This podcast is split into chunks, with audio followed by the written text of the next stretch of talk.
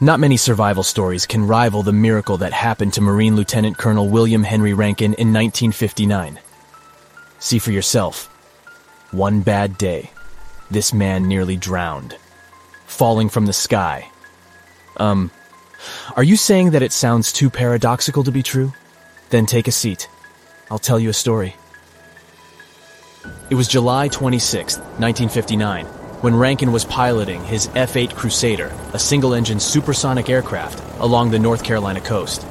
It was a high altitude flight, and Rankin, together with his wingman, Navy Lieutenant Herbert Nolan, were flying at the height of more than 47,000 feet.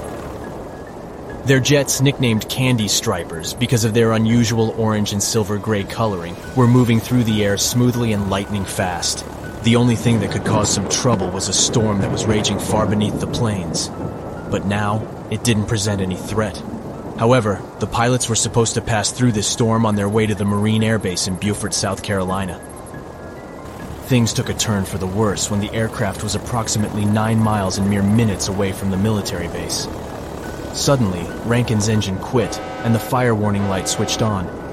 Unable to restart the engine that had lost all power, the man knew he didn't have many options. That's why, desperately trying to keep his plane from gaining speed and going into a complete nosedive, Rankin radioed his partner. Engine failure? I have to eject. It was a terrifying decision since the altitude was too extreme and the Marine didn't have a pressure suit. The only thing that could help him survive was an oxygen mask with a limited oxygen supply. In any case, the pilot didn't have a choice. Without hesitation, he pulled the overhead handle that triggered the ejection, and in no time, he was in the air, and his plane disappeared in the clouds below. Now Rankin was in a free fall at a height of 40,000 feet, with a temperature of minus 65 degrees F. Usually, sport skydivers make their jumps from a height of 3,500 to 10,000 feet. Only highly experienced experts jump from altitudes higher than 15,000 feet. Even then, it can lead to serious complications if they don't have all the necessary equipment, including a pressure suit, which, as you remember, Rankin didn't have. That means that when the man found himself in the air at such an unprecedented height, he experienced severe decompression it felt as if his stomach had increased to twice its size, and his nose seemed like it was about to explode. His eyes, ears, and mouth started to bleed. For several blood curdling moments, the Marine was sure that the decompression would finish him right away. Little did he know, he had a much more severe trial ahead. Rankin continued falling, and all he could feel besides all encompassing fear was the shocking cold.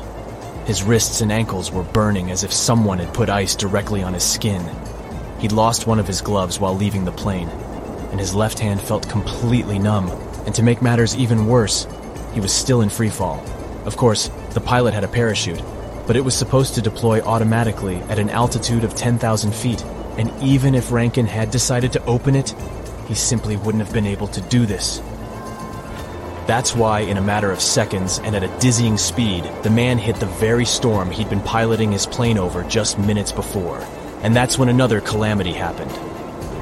Rankin had been falling through the black clouds with almost no visibility for about five minutes, surrounded by lightning, rain, hail, and violent winds, when something went wrong with the barometer that was supposed to deploy his parachute automatically. Fooled by the violent weather raging around the Marine, it triggered prematurely, and the man got stuck in the very middle of a thunderstorm. But it wasn't just any old thunderstorm. Nope, the unlucky 39 year old fighter pilot plunged straight into a cumulonimbus cloud. These clouds, which often look like huge puffy mushrooms, are incredibly dense and tend to appear in areas where the atmosphere is extremely unstable. Also, such clouds are vertical, and the peaks of the most monstrous ones can reach the height of 70,000 feet.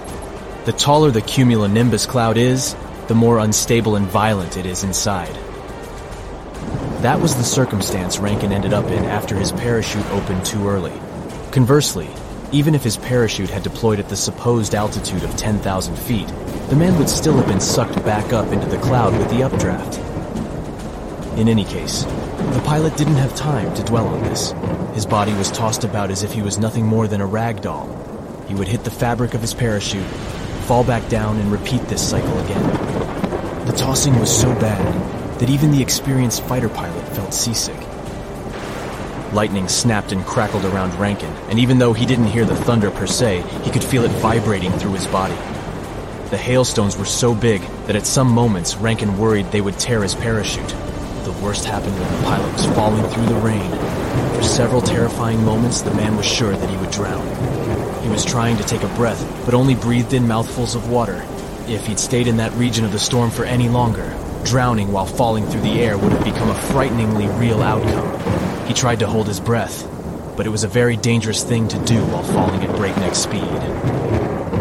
Meanwhile, Rankin was also blown up and down, sometimes as much as 5,000 feet at a time. It seemed to him like he'd been falling for ages, with blasts of compressed air hitting him the whole time. Fortunately, not only good things, but bad ones too, tend to come to an end. When Rankin finally reached the bottom of the cumulonimbus tower, he'd been inside for more than 40 agonizing minutes. The pilot was shocked to discover that he was relatively unscathed. The lightning hadn't grazed him, his parachute was in one piece, and he hadn't drowned in the rainwater. The only thing he had to worry about now was a safe landing. At first, Rankin was going down toward a clearing, but his bad luck continued, because at the last moment, a powerful gust of wind threw him into a tree. The parachute got tangled in the branches, and the pilot hit his head on the trunk. Luckily, he was still wearing his helmet and didn't lose consciousness. After freeing himself and staggering to his feet, the pilot limped through the forest until he found a country road. But hitching a ride turned out to be a tough task. Imagine a man standing on the side of the road, covered in blood and dressed in a soaked, ripped up flight suit. No wonder there weren't many volunteers to give him a lift. But eventually, someone picked him up and drove to a payphone where Rankin managed to call for an ambulance.